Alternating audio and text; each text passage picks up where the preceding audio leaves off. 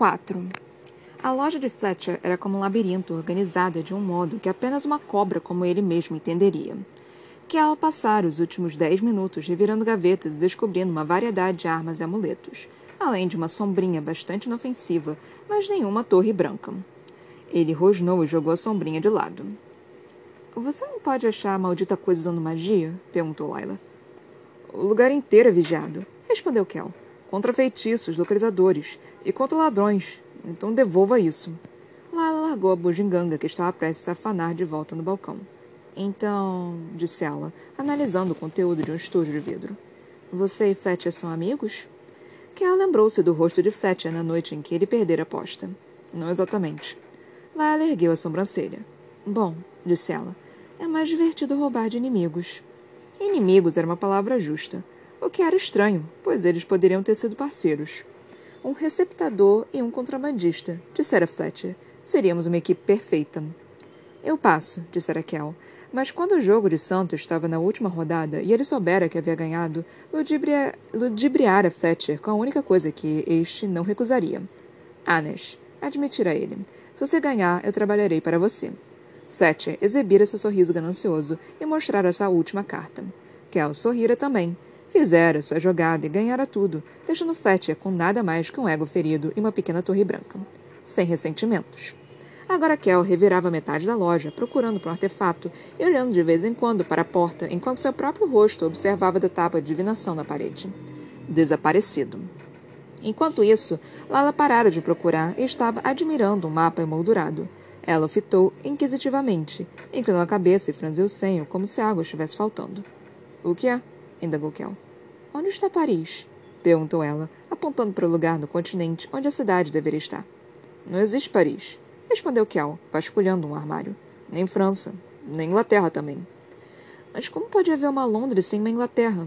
Como eu já disse, a cidade é uma excentricidade linguística. Aqui Londres é a capital de Arnes. Então Arnes é simplesmente o nome que usam para a Inglaterra. Kell riu. Não, falou ele, sacudindo a cabeça enquanto se aproximava dela. Arnes ocupa mais da metade da Europa. A ilha, sua Inglaterra, chama-se Erasca, a coroa, mas é apenas a ponta do império.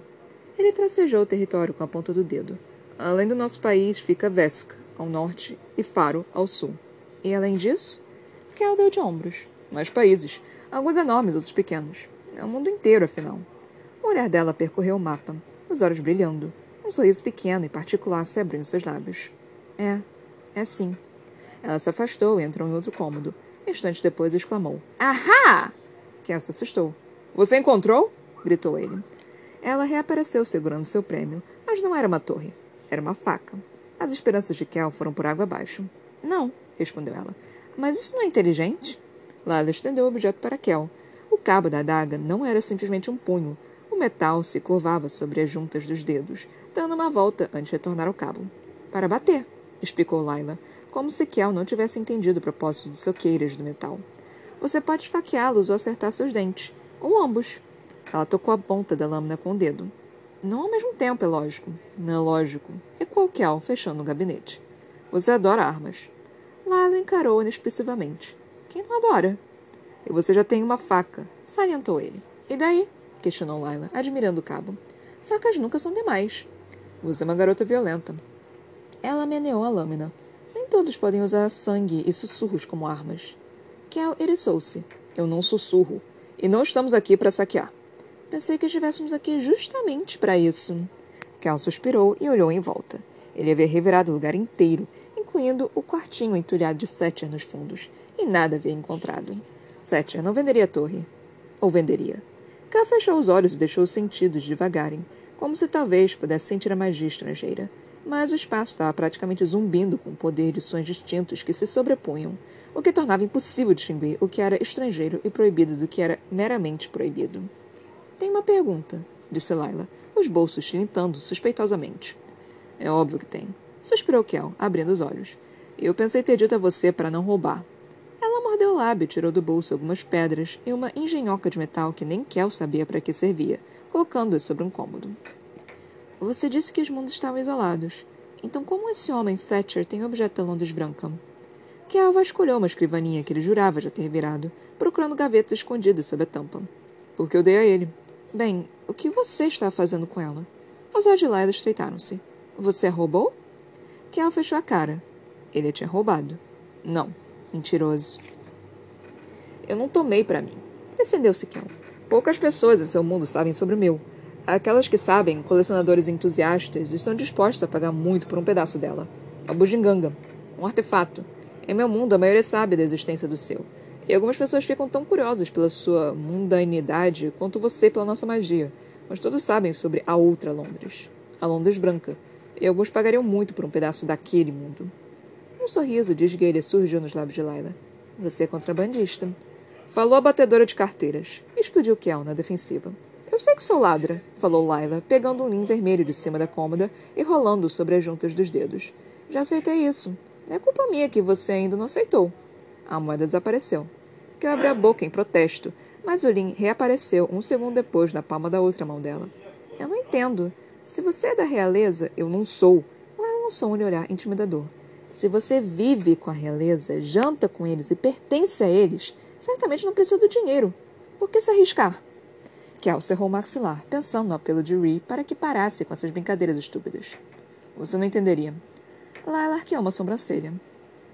Cometer crimes não é algo tão complicado, disse ela. As pessoas roubam porque isso lhes dá algo. Se não for pelo dinheiro, pode ser pelo controle. O ato de roubar, de violar regras, as faz sentir poderosas.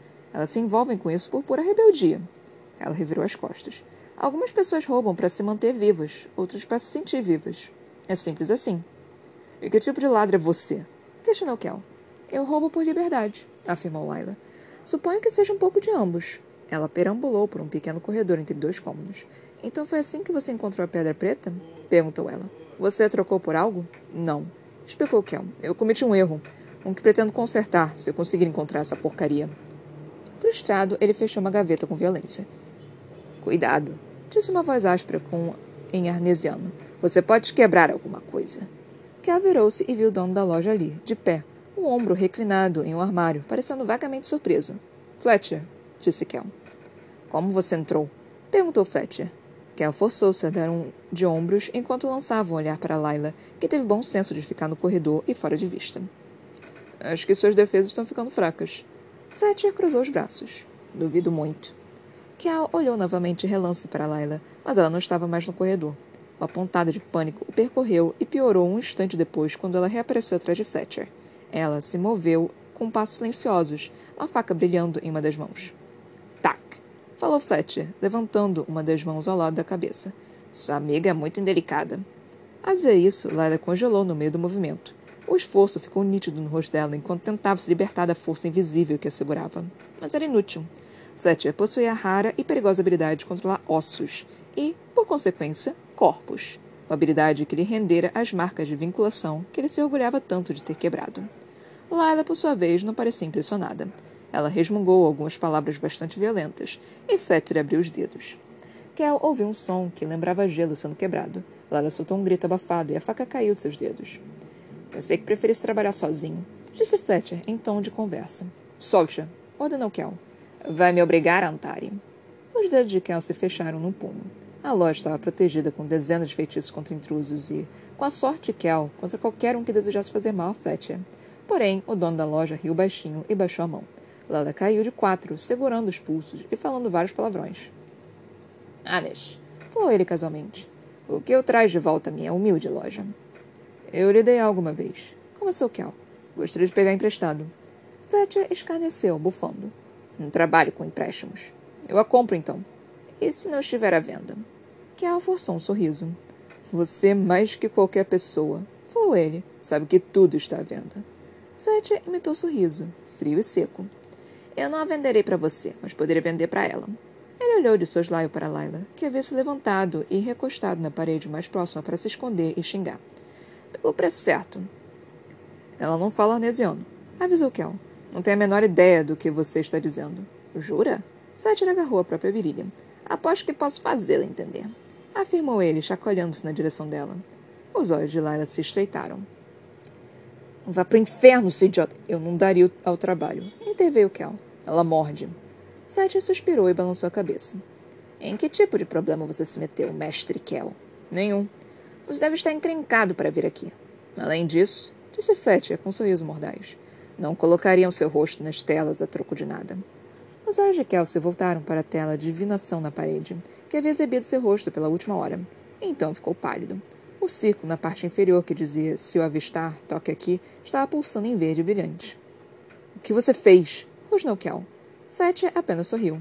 — Sem ressentimentos — falou ele, segundos antes de as portas da loja serem escancaradas e a guarda real invadir o lugar.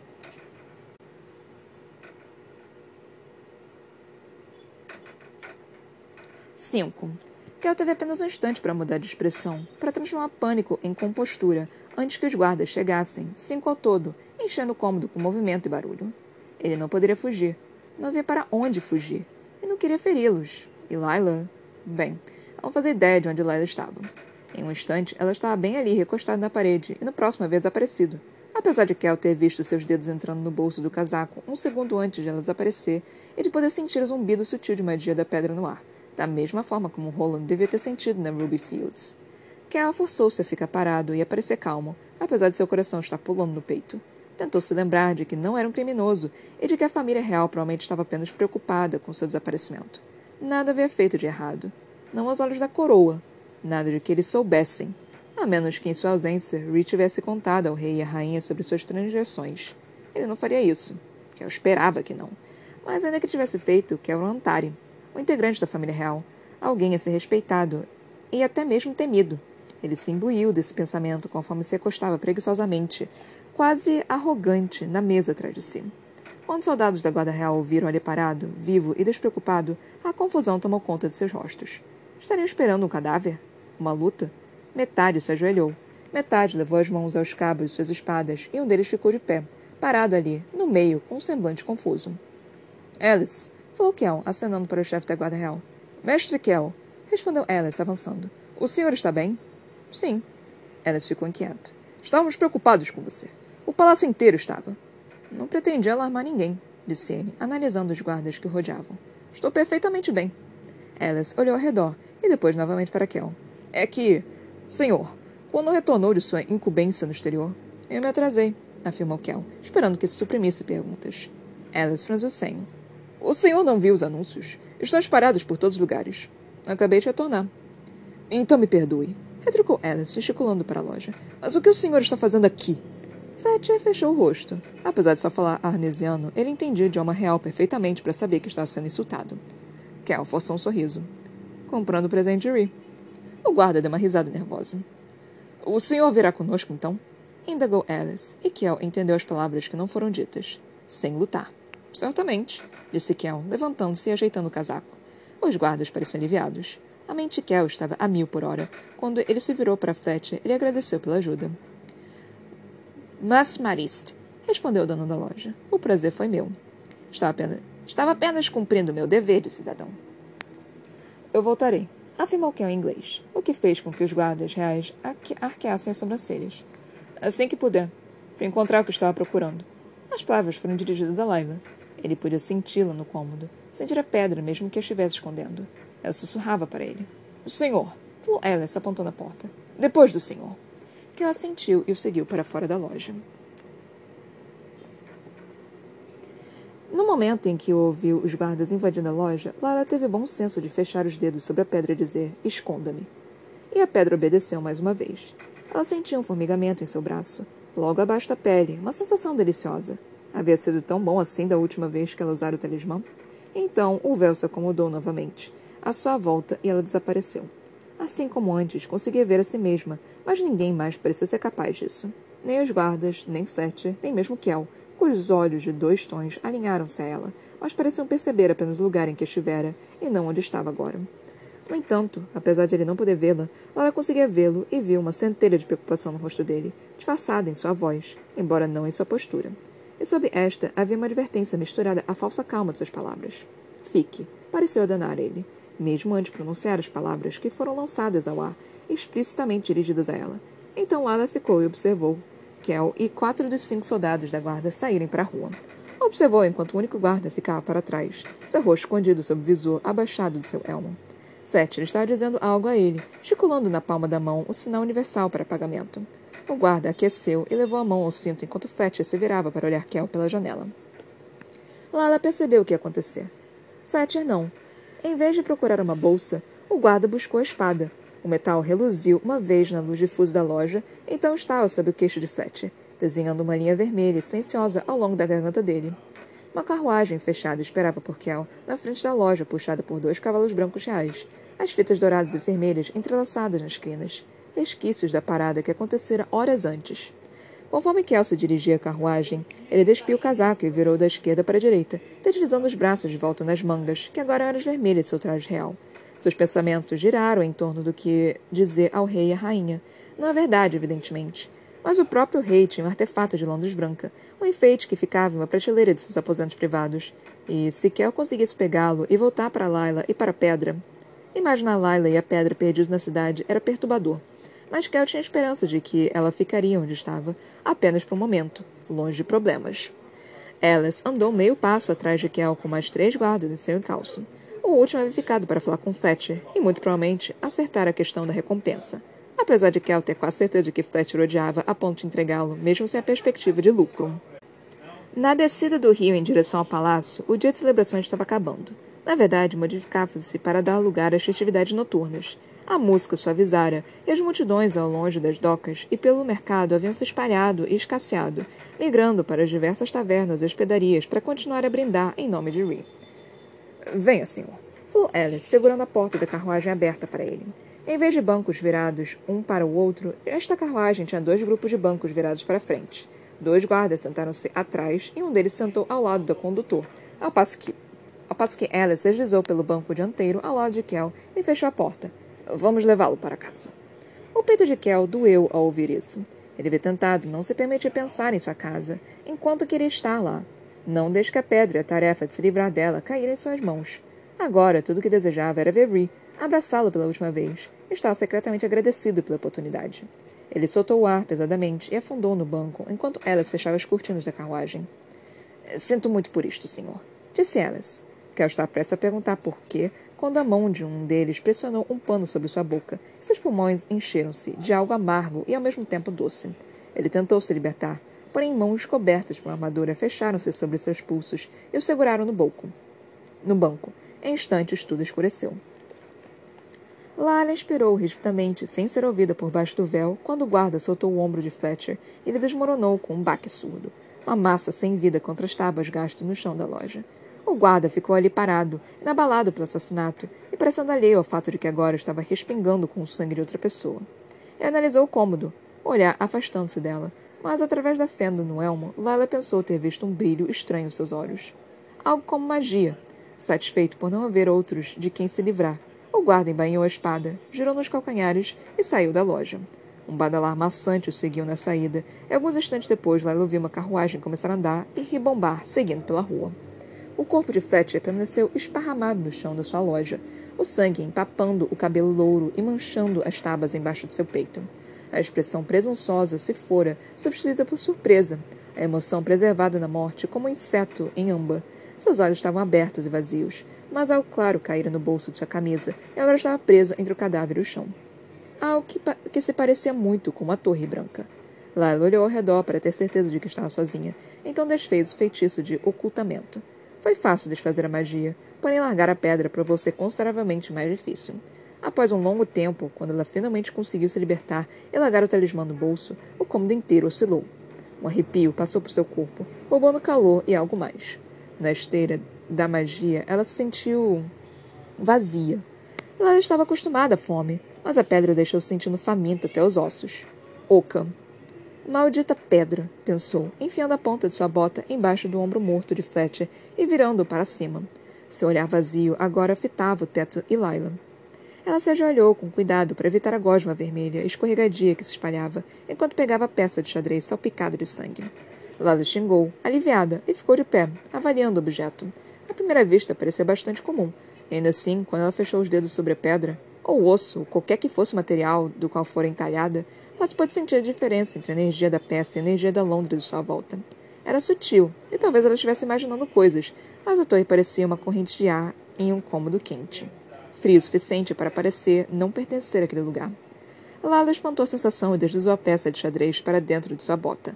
Ela não sabia como magia funcionava, mas não parecia sensato manter os dois talismãs muito perto um do outro, não até que fosse necessário, e ela não tocaria a pedrinha oportunista novamente, a menos que fosse absolutamente essencial. Então limpou o sangue de Fletcher nas próprias calças. De maneira geral, Laila sentia-se bastante satisfeita. Afinal, tinha a pedra da Londres Preta e o artefato da Londres Branca. Tudo o que precisava era Kell. Dirigiu-se para a porta e hesitou. Ele pedira a ela que ficasse ali.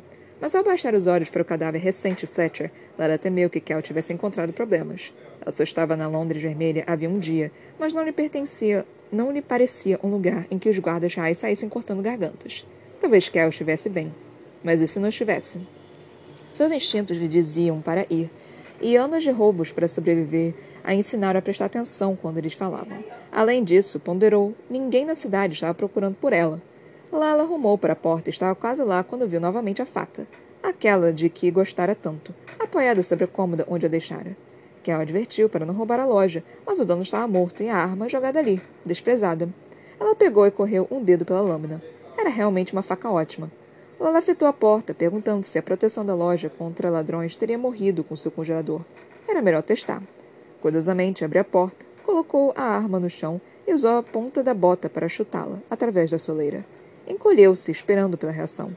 Uma corrente de energia, uma onda de dor, ou mesmo que a faca retornasse teimosamente à loja. Mas nada aconteceu. Laila sorriu e foi para a rua. Pegou a faca, acomodou-a no cinto e saiu para encontrar, e mais provavelmente resgatar, que é o de qualquer confusão que ele estivesse metido.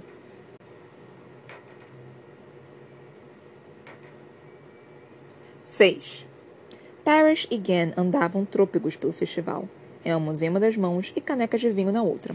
Parrish ganhara seu dinheiro de volta. Na verdade, entre cartas boas e apostas ruins, os dois pareciam ter apenas alternado a posse de seus trocados, sem muitas perdas nem muitos ganhos. Mas, tendo mais espírito esportivo, Parrish ofereceu-se para pagar uma bebida a Gann. Afinal de contas, estava em uma celebração. O príncipe Rhy fora gentil em conceder algumas horas de folga aos dois soldados mais próximos de sua guarda particular, para que pudessem aproveitar as festividades com as multidões reunidas ao longo do ato. Parrish, inclinando a, a preocupações, havia hesitado, mas Gann argumentara que neste dia, dentre todos os outros, Rhy estaria muito bem protegido sem eles, pelo menos por um tempo. Então os dois vagaram pelas atrações do festival. A celebração abraçou o rio, mercado atingiu o triplo de seu tamanho normal, e as margens transbordavam com clientes e animação, música e magia. A cada ano as festividades pareciam ficar maiores. O que antes fora uma simples hora ou duas de diversão, agora é um dia inteiro de festejos, seguido por diversos dias de recuperação, a excitação esvaiando-se lentamente até que a vida voltasse ao normal. Mas, nesse dia, o principal, o desfile matutino, dera lugar a uma tarde de comida, bebida e bom astral. Então, finalmente, haveria uma noite de baile. Este ano seria um baile de máscaras.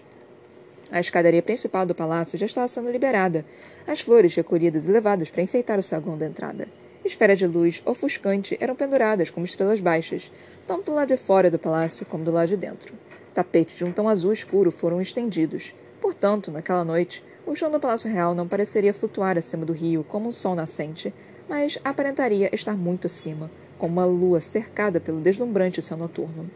Por toda Londres, os jovens e belos da elite subiam em suas carruagens, praticando o inglês em voz baixa conforme rumavam para o palácio com suas máscaras, vestidos e capas.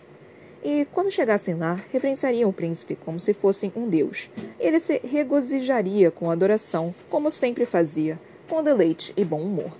O baile de máscaras dentro do palácio era um evento apenas para convidados, mas às margens do rio a festa era aberta a todos e continuaria sua maneira até depois da meia-noite, onde finalmente se acabar e os remanescentes perambularem pela casa com os alegres foliões.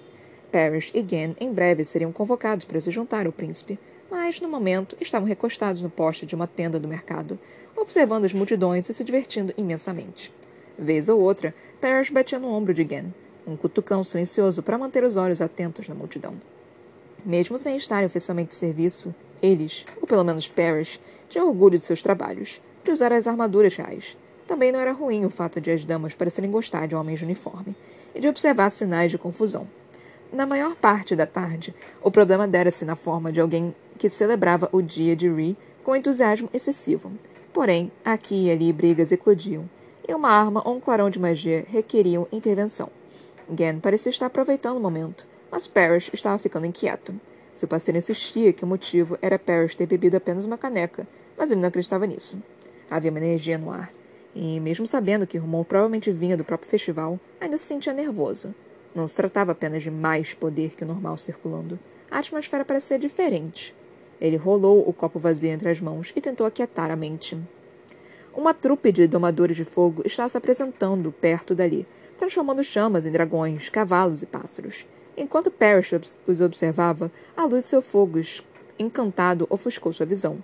Quando voltou ao foco, ele encontrou o olhar de uma mulher não muito longe, bela, os lábios vermelhos, o cabelo dourado e os seios voluptuosos e quase inteiramente à mostra. Ele ergueu o olhar dos seios dela até seus olhos, então ficou confuso. Eles não eram azuis, nem verdes, nem castanhos. Eram pretos. Pretos como o céu sem estrelas, ou uma tábua de divinação. Pretos como o olho direito do mestre Kell. Ele apertou os olhos para ter certeza, então chamou Gann. Como seu companheiro não respondeu, Parrish se virou e viu o guarda observando um jovem. Não. Era uma garota, com trajes masculinos, trajes estranhos, sem graça, avançando pela multidão até o palácio.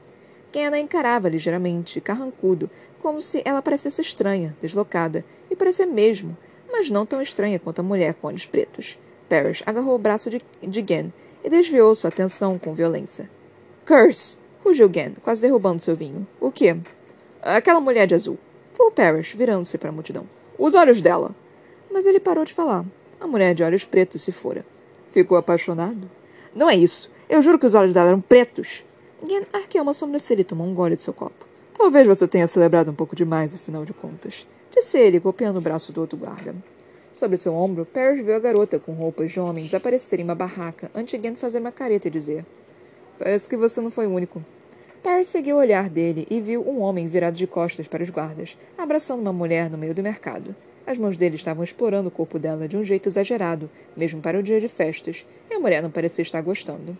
Ela levou as mãos ao peito do homem como se fosse afastá-lo, mas a reação dele foi beijá-la mais ardosamente. Gann e Parrish abandonaram seus postos e dirigiram-se até o casal. Então, de repente, a mulher parou de resistir. Suas mãos caíram dos lados do corpo e sua cabeça pendeu. Quando o homem a soltou um instante depois, ela cambaleou e caiu sentada. O homem, por sua vez, simplesmente se virou e foi embora, andando e cambaleando pela multidão. Parrish e Gann o seguiram, diminuindo a distância a passos lentos e regulares para não fazer alarde. O homem apareceu e desapareceu na multidão, antes de finalmente atravessar as barracas até a margem do rio. Os guardas apertaram o passo e alcançaram a passagem logo após o homem desaparecer por ela. — Você aí! — chamou Gann, liderando. Ele sempre o fazia. — Pare! O homem que seguia para o ato diminuiu o passo até parar. — Vire-se! — ordenou Gann quando chegou perto dele, uma das mãos na espada. O homem obedeceu. Os olhos de Parrish se arregalaram ao encontrar o rosto do estranho. Duas poças brilhantes e pretas como seixos de rio à noite ocupavam o lugar dos olhos, e a pele à sua volta estava cheia de veias pretas. Quando o homem repuxou os lábios em um sorriso, flocos se desprenderam como cinzas. — Asanarana! — disse ele, em um idioma que não era arnesiano. O homem estendeu a mão e Parrish recuou quando viu que estava inteiramente preta, as pontas dos dedos afunilando-se em ossos pontudos e carbonizados. — O que, em nome do rei? Começou Gann, mas não teve a chance de terminar porque o homem sorriu e enfiou a mão enegrecida através da armadura, diretamente no peito do guarda. — Coração preto! Falou ele, desta vez em inglês. Parrish ficou petrificado de choque e horror enquanto o homem, ou o que quer que fosse, retirava a mão, os dedos arruinados e encharcados de sangue. Gann despencou no chão, e Parrish saiu de seu torpor, voltando a se mexer. Ele avançou, desembainhando a curta espada real, e enfiou a lâmina no estômago do monstro de olhos pretos. Por um segundo, a criatura pareceu estar achando graça. Então, a espada de Parrish começou a brilhar. Quando o feitiço da lâmina, encantada, se pôs a funcionar e a separar o homem da magia. Seus olhos se arregalaram e o preto se esvaiu deles e de suas veias, até que se assemelhou novamente a um homem normal. Embora moribundo, ele respirou de forma barulhenta e agarrou a armadura de Parrish.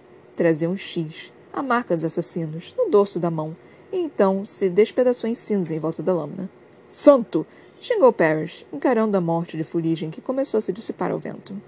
Então, do nada, uma dor assomou suas costas, lacinante, e olhou para baixo para ver a ponta de uma espada projetando-se de seu peito. Ela deslizou com um som horrível e úmido, e os joelhos de Parrish cederam enquanto seu atacante o rodeava. Ele inspirou tremulante, os pulmões enchendo-se de sangue, e olhou para cima para ver Gann pairando sobre ele. a lâmina ensanguentada pendurada ao seu lado. — Por quê? — sussurrou Parrish. Gann o contemplou com dois olhos pretos e um sorriso macabro. — A Sanharana falou. — Coração nobre. Então levou a espada sobre sua cabeça e desferiu o golpe.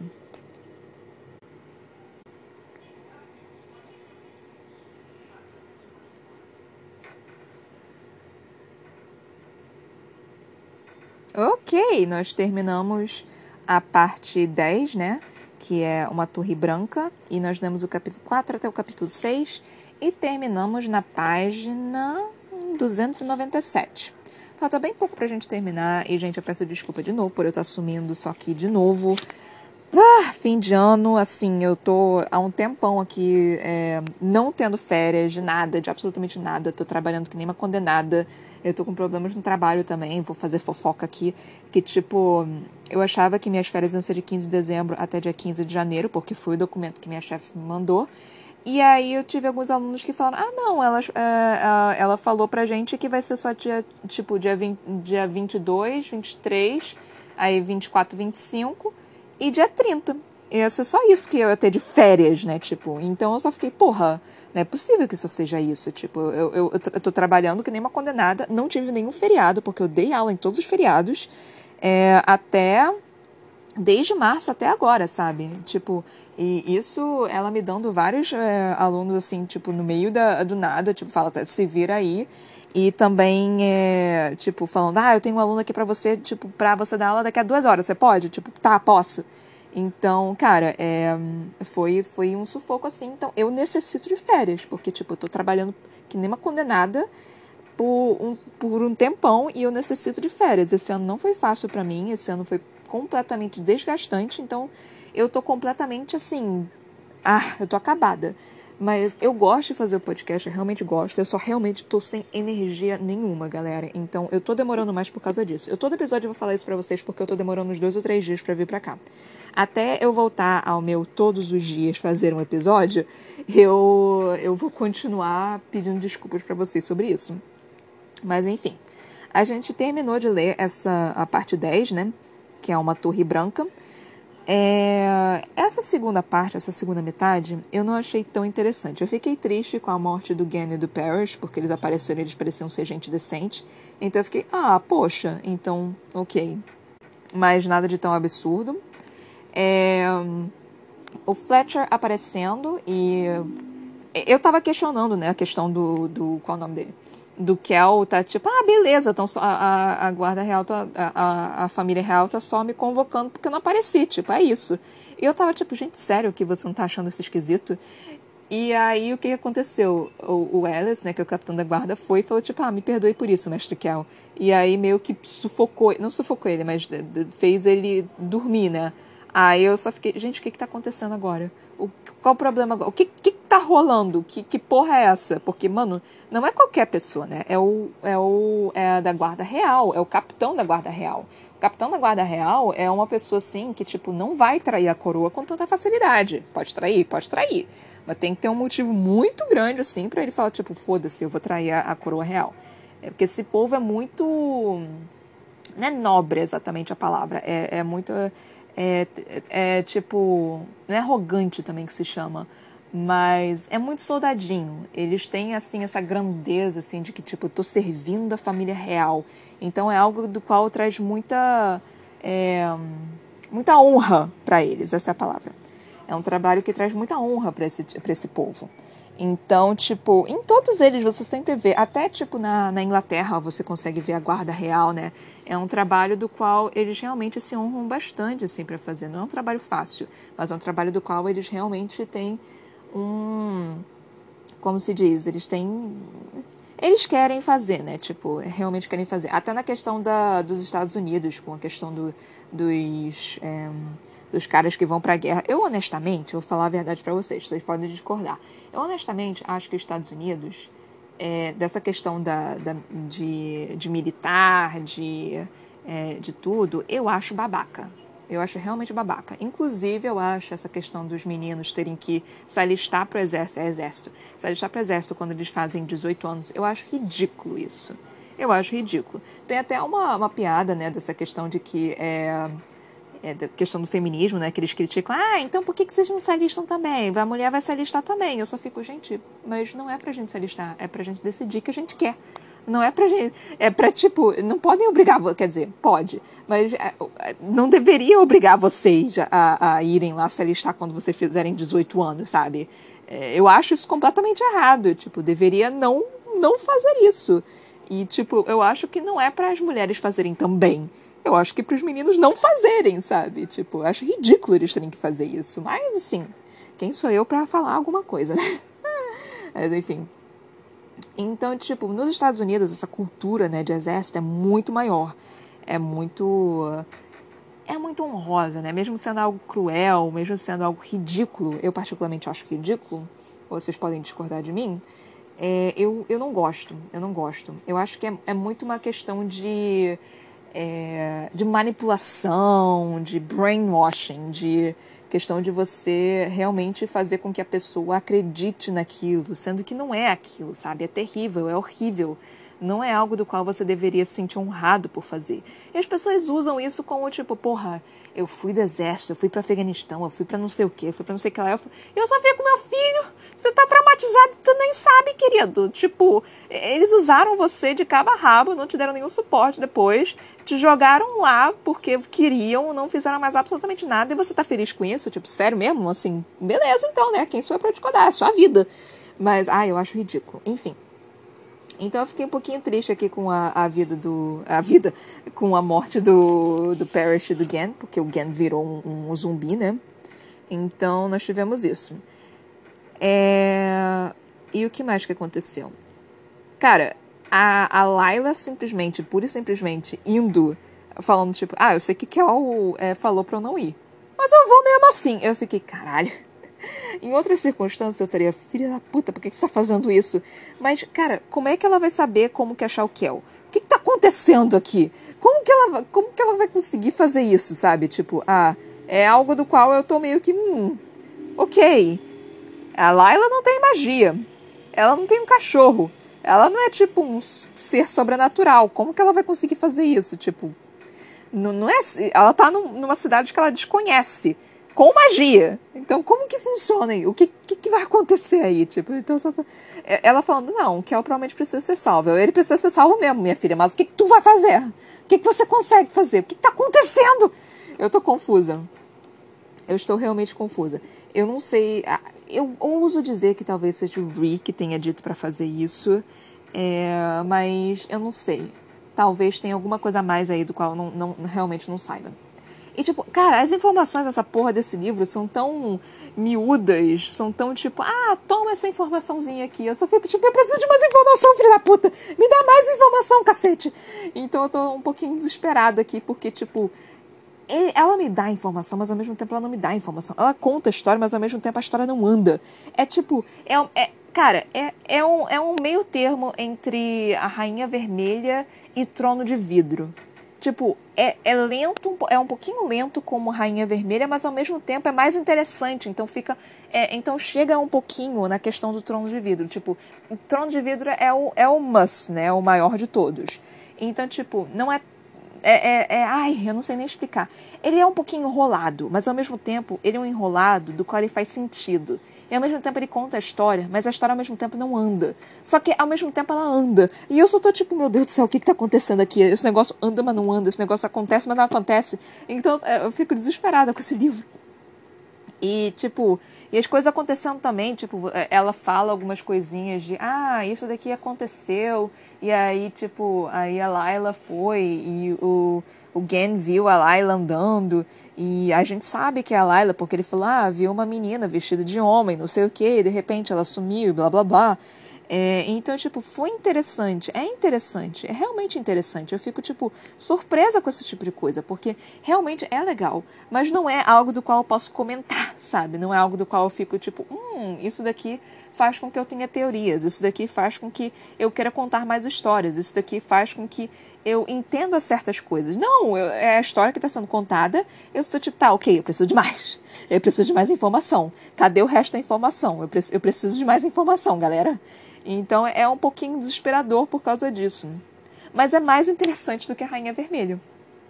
Gente, é, se vocês gostaram da Rainha Vermelha, eu sinto muito por eu estar reclamando tanto da Rainha Vermelha. Que já teve uma pessoa que veio, veio falar, tipo, porra, eu gostei tanto da Rainha Vermelha, eu fiquei tão triste que você não gostou, que você criticava o tempo todo. Eu fiquei, desculpa! Desculpa, eu tentei! Eu juro que eu tentei! Ai, Deus! Mas, enfim, e nesse daqui, tipo, de novo...